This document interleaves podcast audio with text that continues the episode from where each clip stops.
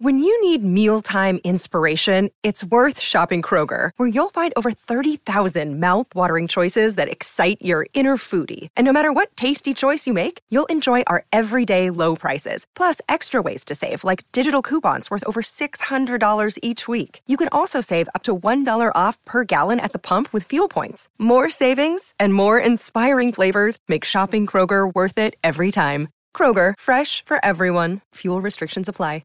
Celtics Reddit Podcast. Back out to Smart. Fakes the pass all the time. Three. Bang! It's a Williams screen.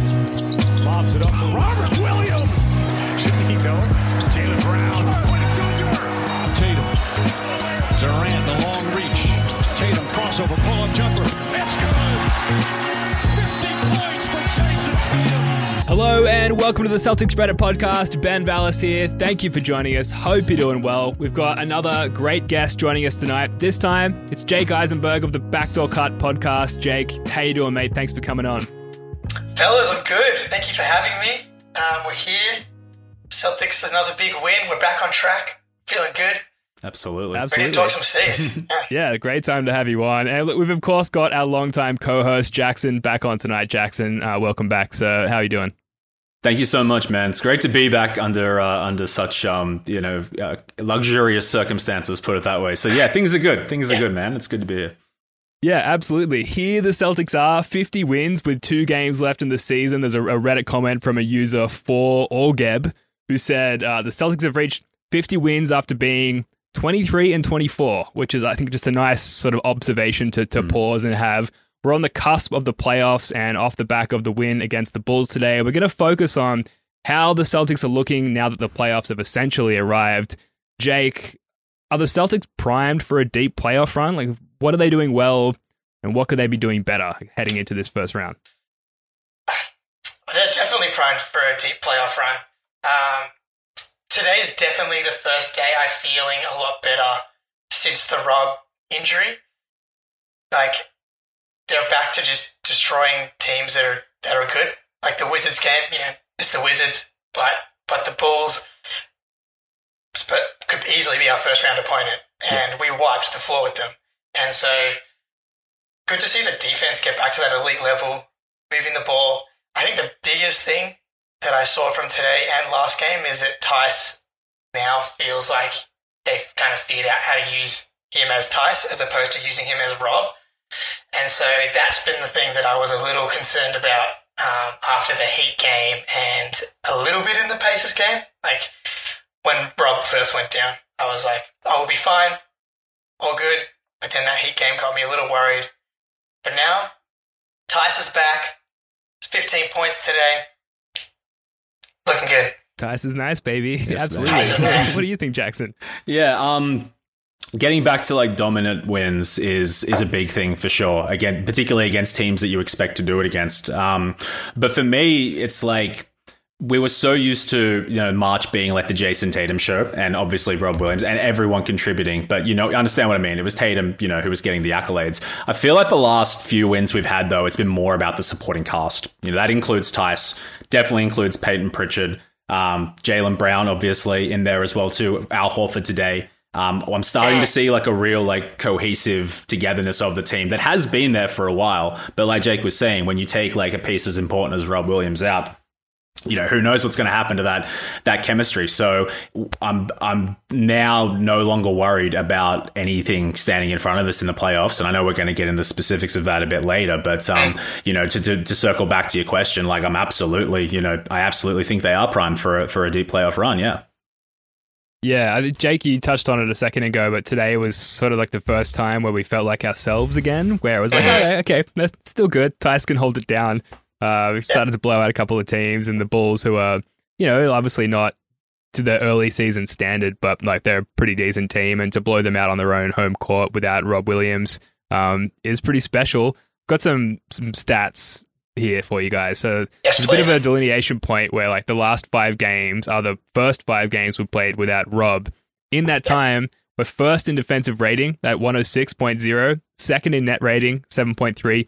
8th best offense, so it's taken a bit of a hit at 113.3. We're 3-2 in that stretch, and we've dropped down to 14th in opponent field goal percentage within 6 feet of the basket. which I, you know, you consider what Rob Williams' strong points are. It's pretty obvious, but the current Tyus, Horford, Jays, and Marcus starting lineup, according to Cleaning the Glass, in 62 possessions so far this season, a plus 27-point differential and a 133.9 offensive rating, which is insane. That's astounding. Both in the top 100th percentile league-wide. Effective field goal percentage also in the top 100th percentile at 65.2%. They're also in the top 99th percentile in offensive rebound percentage. They do struggle a bit with turnover percentage and free throw percentage on either way, so they allow too many opponent free throws and they don't get enough free throws offensively. But generally, I mean, if you were going to say, okay, let's wait and see and make an assessment in 5 games time and see how we're doing without Rob, like this is kind of best case scenario. Jake, what are your thoughts on that, and how confident are you, I guess, in the Theis-led lineup? I love it. The only stat there that wasn't encouraging is the opponent free throw rate, and that's, you know, you could assign that purely to the war on Theis, and that's nothing to do with with Theis. Yeah, it's just the powers above. Adam Silver has it out for our guy Theis. He's back to committing fouls by getting smacked in the face by elbows and shoulders. So that's the only stat that I'm not pointing in that. The fact that we're like, oh, the 8th best offense is like a dip relative to what the last 2 months have been. It's still hard for me to kind of wrap my head around how good all of the stats are. Like, I always kind of knew the defense could get to this level, but the offense being elite and just having 25 plus assists every single night is ridiculous, especially for a team that really struggled with ball movement and people said were too ISO heavy for like a lot of the early season. And so to see those stats completely turn around and refine themselves in honestly a really short amount of time, like Rob was so important to what they were doing, and to refine that so quickly, I think is really encouraging. What are you seeing differently in terms of like how especially the defense, but I guess the offense as well, how it's being run by Udoka and the team sans Rob? Like, I mean, they're obviously switching less. Like, what else are you seeing from the team in general without Rob? We had that one game with the Raptors where everybody sat and Marcus kind of got to be Jaylen and Jason for a night, which honestly was one of the funnest games of the season, I thought. Yeah. It's too bad we didn't actually get that win, because we would have... Anyway, well, I'm sure we'll get to the seeding stuff later, but I felt like that kind of bled into the Heat game a little bit. And like Marcus was 3 for 15, and the roles just got a little messed up again. And so, just getting it's so important for everybody to know their role and to completely buy into it. And I think to everybody, which is small adjustment period, but instead of making Theis be Rob, they're like, oh, Theis is a different player. Let's play the game according to Theis' strengths. Like getting Theis on the short role. You know, Rob doesn't really have that in his game. It's pretty much catch it on the short roll and fire a pass. He took a tiny amount of pull-up jumpers and not really attacking the basket off that short roll. But Theis, he gives you those like 10 to 12-foot pull-up jumpers. I get 15 points today, and I feel like that's just an element that Rob doesn't give you. And so I think that's probably the biggest difference in the offense with Theis versus Rob. And Theis can fire those passes off the shot rolls. Well, I think he makes pretty good decisions off the catch too. Maybe not quite as good as Rob, because I mean, you know, the Time Lord can make some pretty special passes in that spot. But I think everybody just re-solidifying. And when Tatum gets blitzed, it gets to Jaylen. Jaylen, I think, has kind of figured out that he's going to be really, really important because of how much attention that Tatum's getting. Like it's... He should take that kind of personally. People are going to blitz Tatum. I'm going to have this extra space. And man, he's been on fire. So, if that answers your question, Theis shoots the three as well. Like we don't have a legitimate three-point shooting big man, if you don't count Horford, which I mean you probably will. But yeah, I mean that's an element that Rob doesn't give us at all too. So like further to your point, it's almost like so wild to me that he was here like not that long ago, has come back in, and it's like been just the most seamless transition. Like, I know it's mostly the same team, but it's a different style, it's a different coach, it's a different backroom staff. You know, there's a lot of different new players as well too, and it's like, yeah, no worries, just like a bike, like, and he's riding it to like something like almost better than he did before. Yeah. But I think it's just a better team overall too. So yeah, no, I echo that about Tyus for sure. Yeah, and like it feels like years ago, but the bubble season was literally 2 years ago. Yeah. And he was our starting center for an Eastern Conference Finals run all the way through. And so I think, honestly, probably the most underrated move of the deadline for several reasons. One, he's just good. But when you've got Horford, who's a bit older, and Rob with the injury history, such a good insurance policy. Like, it cannot be overstated how valuable that is, and you're seeing it now.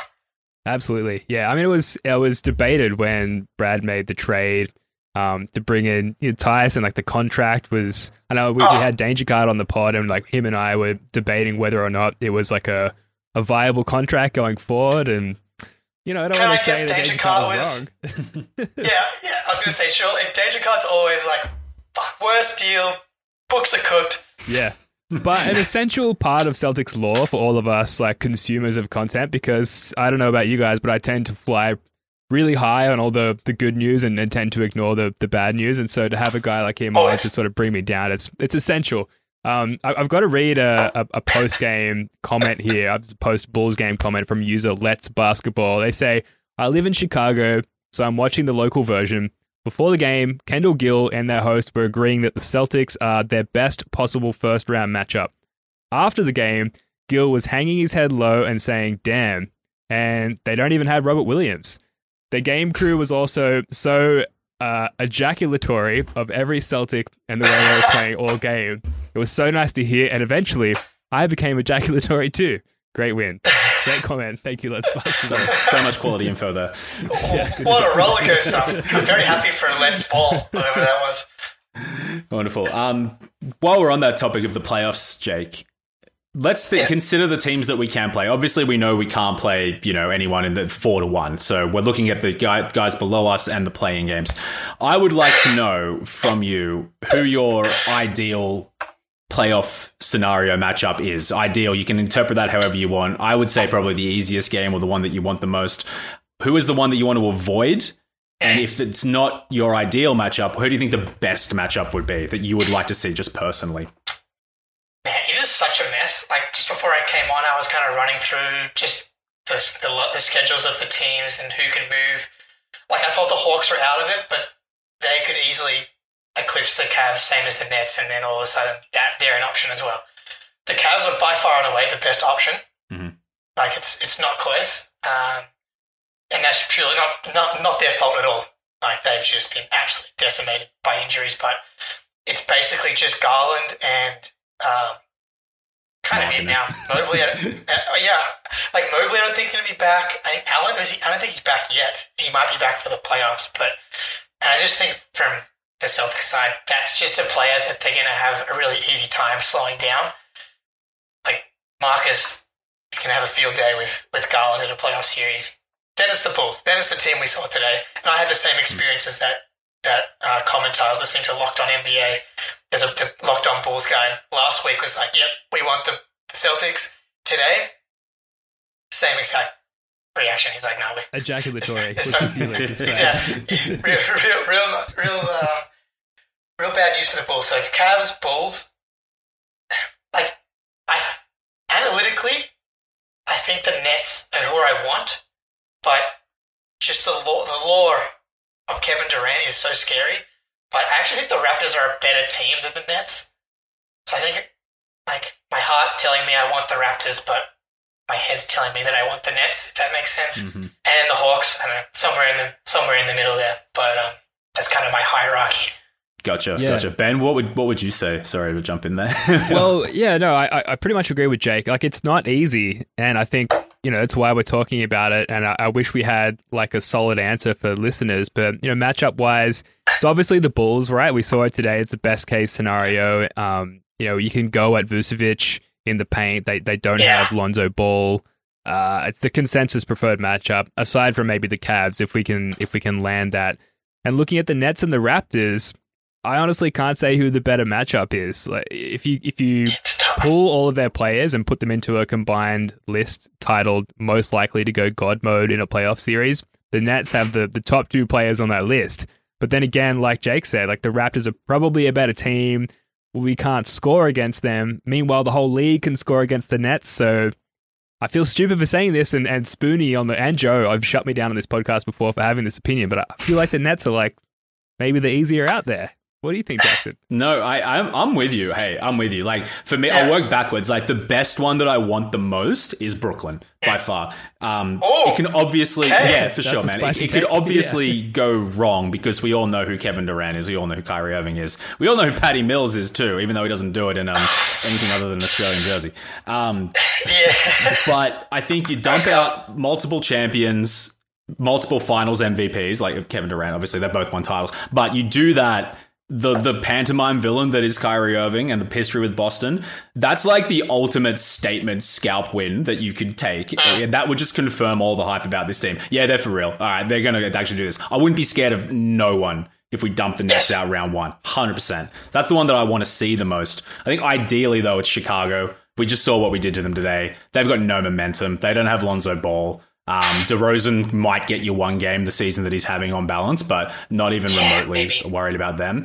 The one that I want to avoid is Toronto. And the reason being is I think we'll still win that series, but it'll be a prick of a series. They'll be in our face and up our ass like the whole time, and it'll just won't be a fun experience. But probably biggest thing of all, the whole who's vaxxed, who's not vaxxed, is it even a thing, is going to become a narrative, and it's going to become annoying and maybe even a bit of a distraction. And I just don't want that at all. Yeah. 100% with you on the vax thing. Like, I'm starting to think that maybe we do have one or two guys that aren't. And so, like, just dealing with whatever that looks like is just not fun at all. And I'm with you. I'm not scared of any of these teams. Like, if we play the Nets, not worried at all. It's kind of similar to last year where the Heat beat the Bucks in the bubble, and then coming to the playoffs, the Bucks matched up to the Heat, and the Heat were kind of this sexy underdog pick. But on paper, there was no reason for anybody to think that the Heat could actually beat the Bucks in a series, and the Bucks wiped the floor with them. I think that's kind of how this would go. Like the Nets, man, they're going to have basically started their playoffs like a week ago. Like, I was having a look, the Kyrie and Durant are averaging like 40 minutes a game over the past 8 games already, with 2 games to go plus play in. Like, they're going to come in tired. Kyrie's in the middle of Ramadan as well. Like, I just think that we'll be able to beat the crap out of them. I loved having Rob because I think that the size that he and the intimidation that he gave, obviously huge, but they just are so small. They're so small. I love Patty, but Kyrie, Patty, Dragic, Seth, Claxton, like, they're all small, and we have so much physicality. Udoka ball. There's no way they can hang. Udoka ball. I love it. Yeah, not scared. Nice, career milestone as well. Not to get too far ahead of ourselves here, but for Tatum to, like, knock off Durant and Kyrie in the first round. On the vaccination thing, definitely concerning. There was a post that was 6 days ago now on Celtics Reddit by Brodo Baggins, and I'm not going to read out the whole post, but the title of the post is Some Vaccination Stuff with Sources, and the purpose of the post is to sort of discount any concerns about the Celtics being vaccinated. And so I'm just going to read out the summary at the bottom, which is some supporting evidence. So one of them, Jaylen and Al indicated that they attended a team dinner in early November when NBA protocols prohibited unvaccinated players from doing so. Jaylen says that the NBA, quote, is doing a really good job getting players vaccinated. Udoka said, of playing in Toronto, all the guys, if healthy, are available to play. Al, when asked of playing in Toronto, said, I'll be ready to play whenever. Al, again, when asked if he would play in Toronto, said, absolutely. And Jaylen, when asked if he could, if he would be available to play in Toronto, said, I'm excited and ready to play against anybody. That's the summary, I guess, of like whether or not the full team would be available. It's pretty wishy-washy. It is a little bit wishy-washy, but it's I didn't hear a lot of certainty. if we're matching up with Toronto, it's like this is what we have, like, to help us sleep at night. Al sounded much more likely. Jaylen So he kind of said the thing about the Players Association and how they're not commenting on things like that. But CJ McCollum is the president of the Players Association and, like, has been doing massive PSAs about getting vaccinated and talking about how he is vaccinated. Yeah. So it's not a policy of the Players Association. Robin too came out and said it unequivocally. Yeah. The only people that are, like, saying that it's, like, it's a right, medical privacy stuff, are people that aren't vaccinated. I'm not saying he is or isn't. I'm just saying that. I'm trying to help people out here. I'm trying to clear people down. But I mean, you're absolutely right. I went down the rabbit hole myself. Yeah. Point being, so, yeah. Just avoid Toronto in any round of playoffs. Yeah, 100%. Well, yeah. So tomorrow's obviously huge because, like, we play the Bucks, the Sixers play the Raptors. So Thibault came out today, right? He's not able to play. He's not vaccinated. Yeah. I think that matchup for the Sixers is awful. Yeah. So I mean, obviously we've been going for the Raptors regardless anyway. But tomorrow, if the Raptors win that, we'll pretty much lock the Sixers into the 4 seed, and it'll be the 4-5. Which would just be so good. I just think that the Raptors can't score very well, and the Sixers are built to give up points to the Raptors. And so, yeah, praying. Absolutely. Yeah, and it's like a best case scenario in terms of two difficult opponents like cancelling each other out. Exactly. Which is really good. Yes. A quick break now to talk about our sponsor. Support for the Celtics Reddit podcast is brought to you by Manscaped, the best in men's below-the-waist grooming. Manscaped offers precision-engineered tools for your family jewels. Manscaped Performance Package, the ultimate men's hygiene bundle. Join over 4 million men worldwide who trust Manscaped with this exclusive offer for you. 20% off and free worldwide shipping with the code CRPOD at manscaped.com. If my math is correct, that's like 8 million balls, give or take. I don't know. As a man well into his 30s, I've got hair popping up in all kinds of weird places. It's almost like a second puberty. Manscaped sent me out a Performance Package 4.0, and man, is it a game changer. Inside this package, you'll find their Lawn Mower 4.0 trimmer, Weed Whacker ear and nose hair trimmer, Crop Preserver ball deodorant, Crop Reviver toner, performance boxer briefs, and a travel bag to hold your goodies. First off, the Lawn Mower 4.0, this trimmer is the future of grooming and, dare I say, the greatest ball/body trimmer ever, maybe? Definitely in my experience. Their 4th-generation trimmer features a cutting-edge ceramic blade to reduce grooming accidents thanks to their advanced skin-safe technology. The Lawn Mower 4.0 is waterproof and also has a 400K LED spotlight you need for a more precise shave. Because this trimmer is waterproof, you can say goodbye to the mess on the bathroom floor. But you thought that was good and you want to take your grooming game even further to the next level. The Performance Package 4.0 also includes the Weed Whacker nose and ear trimmer. And believe me, as you advance in age, these nose and ear trimmers are more than necessary. The Weed Whacker is also waterproof and provides proprietary skin-safe technology which helps reduce nicks, snags, and tugs in those delicate nose holes. Their Crop Preserver, Ball Deodorant, and Crop Reviver Ball Toner will change the way you approach your hygiene routine. Trust me when I say this, fellas, your balls will thank you, and your partners potentially as well, hopefully. Manscaped even threw in 2 free gifts to their Performance Package 4.0, the Manscaped Boxers and Shed Travel Bag. Bring your comfort and boxes to another level. It's time to take care of yourself, so go to manscaped.com and get 20% off plus free shipping with code CRPOD. That's CR as in Celtics Reddit, pod as in podcast. Support the podcast, and more importantly, support yourself. Manscaped.com, discount code CRPOD. Jake, are you concerned at all by what could be an emerging mini slump for Jason Tatum? Like, if you look at his April stats so far, 3 games played, 3-point shooting down from 45% in March to 23% in April. He's down to 40% shooting overall, 69, nice, percent from the free throw line, which is not nice, really, if we're being honest. His steals, blocks, and assists are all up, and he still maintains a point differential of plus 14.3, which is close to what it was in March, but, like, those shots just aren't going down. In terms of, like, measuring, okay, this is where we're at heading into the playoffs, like, is this somewhat concerning to you? It's the great thing about this Celtics team over the past 2 months, it's been, like, really hard to find the one thing that's wrong with the team. You know, for a while it was Derek White couldn't hit any shots. And, yes, I had the same stat. Last 5 games, he's 18% from 3. And, yeah, obviously.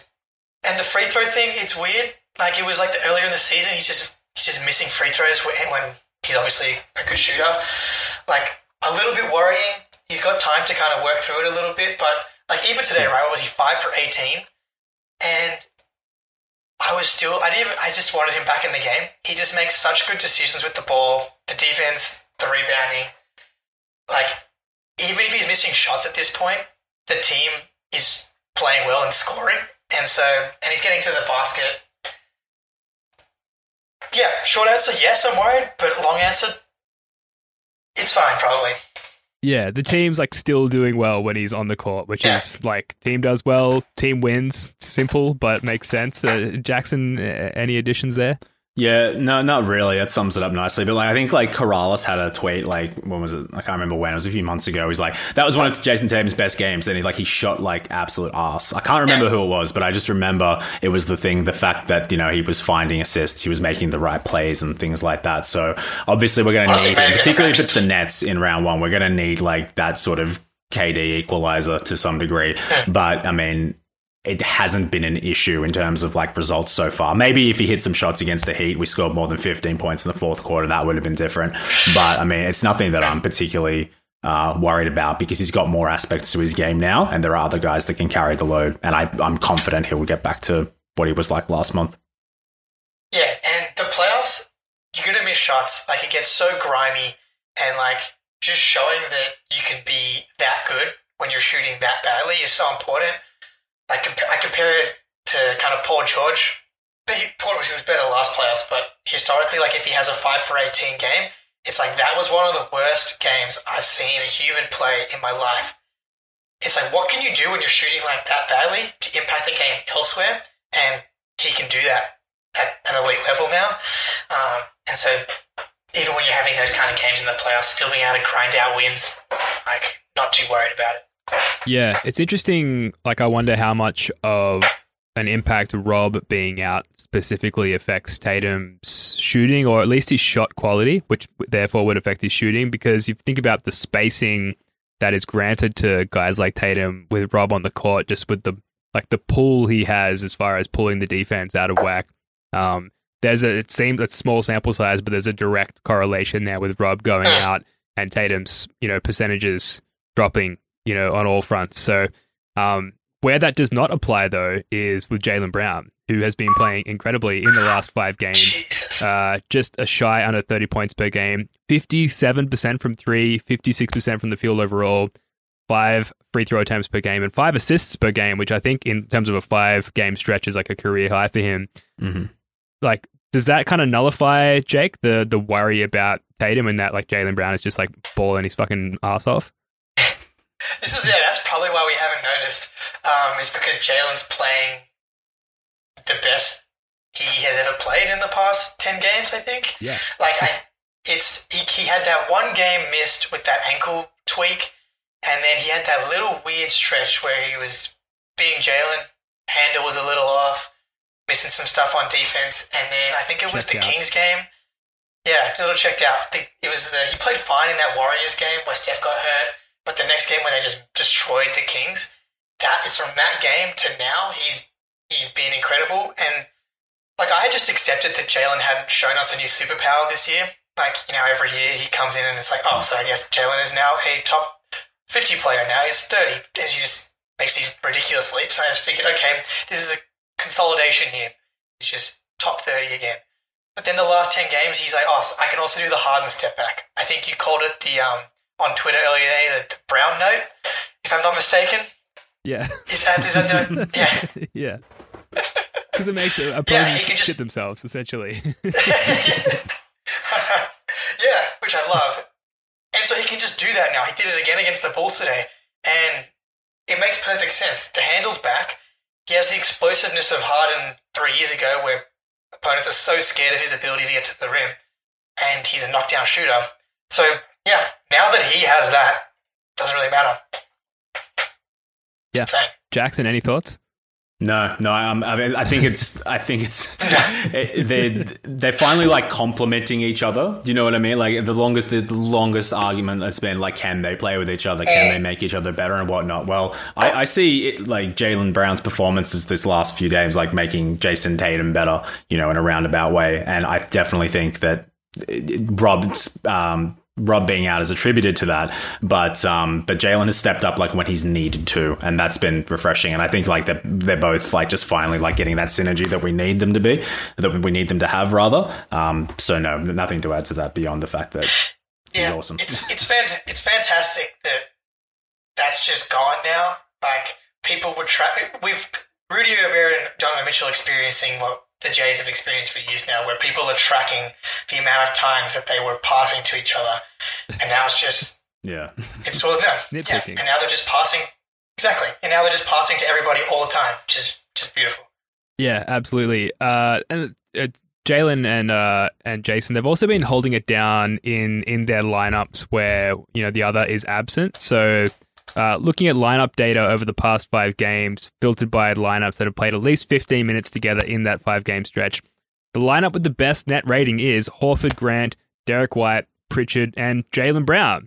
And if you were wondering, the second best lineup is the starting lineup as it is, with both Jays and Tyson Horford and Marcus Smart. But you know the fact that the net rating is quite higher with a Jaylen exclusive lineup just shows like.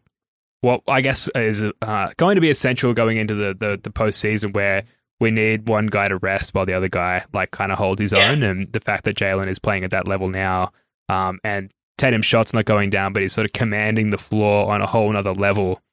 It's just makes you feel comfortable. I don't know about you guys, but it's like the sort of thing that helps me sleep at night. So it's good to see. That's actually fantastic because historically the non-Tatum lineups just have struggled even when Jaylen's on the court, and it's so funny how he levels up like this. It just kind of just all of a sudden he's another tier up in several skills. I don't know. I know he's a huge meditator, you know, crystals, all that kind of stuff. I'm not sure if he went in the meditation tank or infrared sauna or whatever it was. It's Mercury retrograde, man. It's in or out of retrograde. I'm not sure which one you want to be. Retrograding, but it's happening, and the fact that he's able to carry those lineups, I'm not too. And in the playoffs, I think we've kind of seen from Udoka from a minutes perspective, there might be like maximum 8 minutes that both of them aren't on the court. I feel like they're going to be averaging 40 minutes easily, probably higher when it gets to the playoffs. From what I've seen from Udoka so far, which I love because I know Tatum can kind of just play unlimited minutes, which is. Great. Should be too many non-J minutes. Well, I mean, hopefully, but they're just to share all the minutes at all times in the playoffs and just rest in the fourth quarter when we're already in Geno time. But we'll see. I guess looking at the team more broadly, Jake, like looking down the bench for the Celtics and including some of the sort of lesser prominent guys in the starting lineup, who like, feel free to nominate more than one person here, but who do you see being an X factor in the playoffs? Well, look, I'm not a bench guy, but Horford, I think. I mean, I said most underrated trade of the season was Theis. I think the Horford trade might be the best trade of any team that any team made this year. 100%. Like he basically played the perfect game today: 17 points, 7 from 7, 10 rebounds, I think 2 assists, 0 fouls. Vooch had 13 points and 5 of 13 shooting. Like. Perfect. Playoff Al, like he's rounding into form, and the ability for him to pick up the slack of Rob, like his shot attempts I've seen over the past 5 games have just gone up a little bit. He's just, you know, imprinting the game a little bit more than he was before, and I think the fact that he's able to do that, the confidence in his 3-point shot, like he's just now jab stepping in the pull up. He's ready to go, and I think that his playoff. Not only experience, but how well he plays in the playoffs and played in the playoffs with the Celtics is kind of going a little under the radar at the moment. People love talking about Chris Paul and Kyle Lowry, but it's important to remember that Al Horford is actually a full year younger than both of those guys. So I'm just so happy with how Horford's playing right now and very excited by what he's able to bring to us, especially from a matchup perspective. The Raptors don't have anyone to deal with Al. The Bulls, we saw it today, and then again, he's the Embiid stopper. He gives you so many elements against so many of these teams. He's, I think, a massive X factor that a lot of people probably aren't going to talk about. I completely agree about Horford. For me, I'm going to say Pritchard, though. I think that lineup that you read out earlier, Ben with the best net rating, I reckon a lot of that's got to do with Peyton Pritchard just being a flamethrower. It's like he just comes in and he gets 3 threes almost immediately, and straight away that's 9 points that you're better off by. So I think, although it pains me to say though, I just see him missing a lot more in the playoffs when it does get a bit grimier, when it does get a little bit more, the stakes just get raised a little bit. So that's the pessimistic side of me looking at that. But if he does continue to shoot, or, if he maintains what he's doing or gets better at that, then that's that second unit that he's a part of, where the game really starts to the gap seems to go from comfortable lead to off into the distance, you're gone. If he can be still that player in those lineups and get us those leads that we now know we're not going to blow, or aren't very unlikely to, that's huge. So if his shooting can stay where it is or not waver too much, we're going to win a lot of games in the playoffs just based on his minutes. I really believe that. Yeah, and to quell some of the concerns of your pessimistic self, please do. The Peyton Pritchard, Oregon state titles, big state games. I just think he's so locked in. I just don't think that. I mean, the playoffs, NBA playoffs, are a little different to state titles in Oregon. I get it, but I think that his mentality, everything that Jaylen said about him, and the trust that Tatum especially seems to have for him, I feel like he's always looking for Pritchard as soon as he comes on. I would love to see the stats of who's assisted the most Pritchard threes, because I feel like Tatum's got to be up there. He's when they run that pick and pop with Pritchard out to 32 feet. I think that there's going to be a lot of teams, or whoever we play in the playoffs, are going to be tweeting "What the fuck? Peyton Pritchard just hit 3 threes in 4 minutes, and now we're down 16." Yeah. We're down 0-2. The kid from American History X just killed us in the playoffs. What is going on? Pritchard was going to be my X factor as well. I think it's just so good to have, finally have, the guy. You know how there's always, one player on every team that destroys the Celtics? To have that guy that maybe other teams could feel that way about just feels new. So if I'm having to come up with an X factor on the spot, I'd say Derek White, first player off the bench. Yes. Who was shooting 18% from everywhere and is now, I haven't got the numbers, but it seems like he's found not only his shot, but more than what his shot was in San Antonio. So I don't know what's gone into that, but if he can shoot even 30% from three and 45% from the field, then that's huge given what he already offers us on the defensive end. I want to rattle off a couple of Reddit posts here, Jake, just to finish up and get your take. So first one is by user Blizzard854, who says, "In my opinion, we should rest all starters for the rest of the season and hope for the 4 seed. And their argument is basically with the 4 seed, you play the Raptors first and the Heat second. But if you hold second, it's likely the Nets and Bucks, which could be terrible. The other post is by user NoAccident999, who says, "I don't think we should rest. There's honestly no point in ducking teams. If we're destined to win, we're going to win." So what's your stance on that? It's pretty divisive at the moment. It's so divisive. Everybody's rest tomorrow, play the Grizzlies. It's impossible to try and figure out what's going to happen, because I know the Bucks play it back-to-back against someone against the Cavs, I think it is, the next night. So they could easily beat us and lose the next game. And so, I'm actually someone who would prefer to play the Bucks than the Heat, I think. I don't know what it is. The Heat seem to have this voodoo thing and magic against us. It happened in the bubble. You saw it in that game we played early in the week. I know we were kind of reacclimating to life without Theis. But I don't know if you guys feel that at all, but there's this... On paper, we shouldn't struggle with the Heat. Or on the other hand, we've played the Bucks so well, going all the way back to that that first rookie season with Tatum, mm-hmm. And they got out of the first round with Giannis. Whatever it is, we play the Bucks really well, and just losing to the Bucks is so much easier to swallow than losing to the Heat. Yeah, so there's that. I'm actually in agreement with you. I just have a real personal moral opposition to resting players in games that could mean something as far as seeding is concerned. I think all things considered, you take the one seeds out of play, you still want the highest seed possible, and I understand having a slightly easier run going one direction than the other, but I mean. Yeah.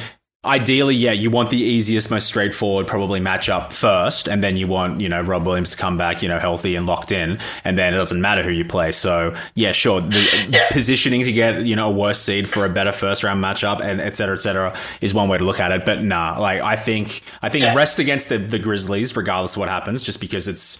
By then, we're probably going to be locked into a seed either way, depending on how tomorrow goes and the games following that. Yeah. I think you play this game, see where you land, then make a decision, most likely rest. So, plan. I just think the worst thing about the NBA, it's one of the worst things in sports is back-to-backs. You're just at such an a significant disadvantage. Now they got to drive up to Milwaukee tonight or whatever they're doing and then play a rested Giannis after. Obviously, they didn't play that many minutes tonight, but you're just at a disadvantage. So I just think that beating the Bucks on a back-to-back, if they're actually trying, is just such... And I think Horford's going to rest regardless, which I think is the right move. I think playing it 35. And so without Horford beating the Bucks, I just don't know how likely it is. And so I'm fine with them resting tomorrow. But the Grizzlies game, and then I think that gives you the flexibility to either... push for that last game or not. And I totally get where you're coming from as far as not resting and going for it. I do agree with that. I just think the back-to-backs are an atrocity. Yeah. They're ridiculous. It's a real motherfucker. I hope there was a compromise there where we can play all our guys for the first half and be like, you know what? It's not happening. Now we start our rest. We rest for a game and a half or... apparently the Grizzlies, by all accounts, are going to be playing Ja Morant to ramp him up for the playoffs. So I don't know. Is a ramp up game for Ja Morant as concerning as a real game for Ja Morant? Can we still win that game? At a certain point, I think just everyone needs to be rested. And I've read the term knee tendinopathy. Associated to the Jays too many times in the past couple of weeks, and I just know that there needs to be rested for those guys to be good for the playoffs. So it's divisive for a reason. There's not an easy answer. It's tough.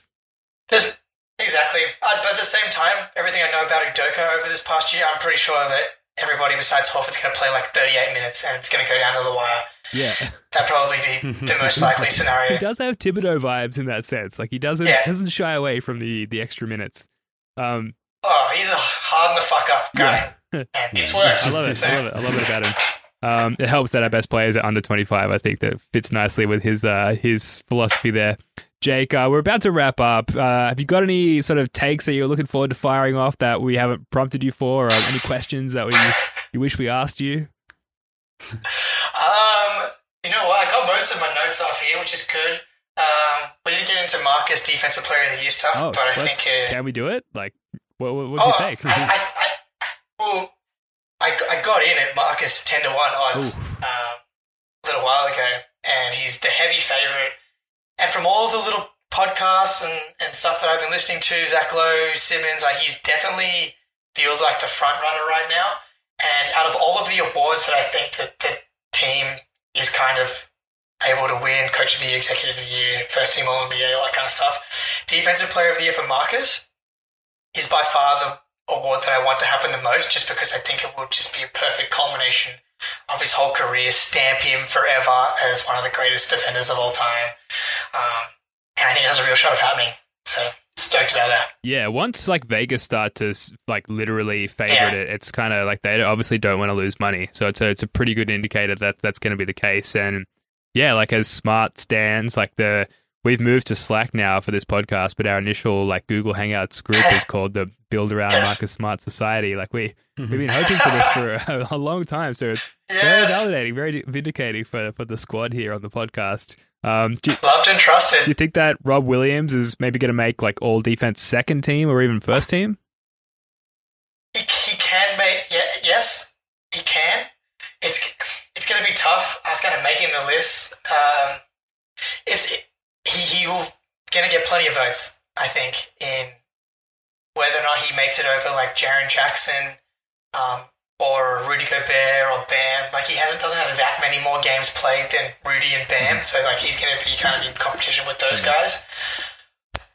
But yeah, and Tatum will get some as well, and probably, honestly, Derek White probably gets all defense votes too, from what I've been seeing on a few different places. But yeah, it's great.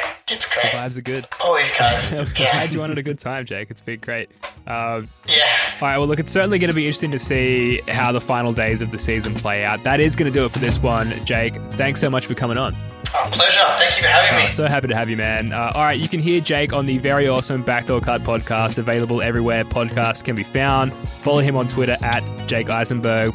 Jackson, as always, a tip of the cap to you, sir.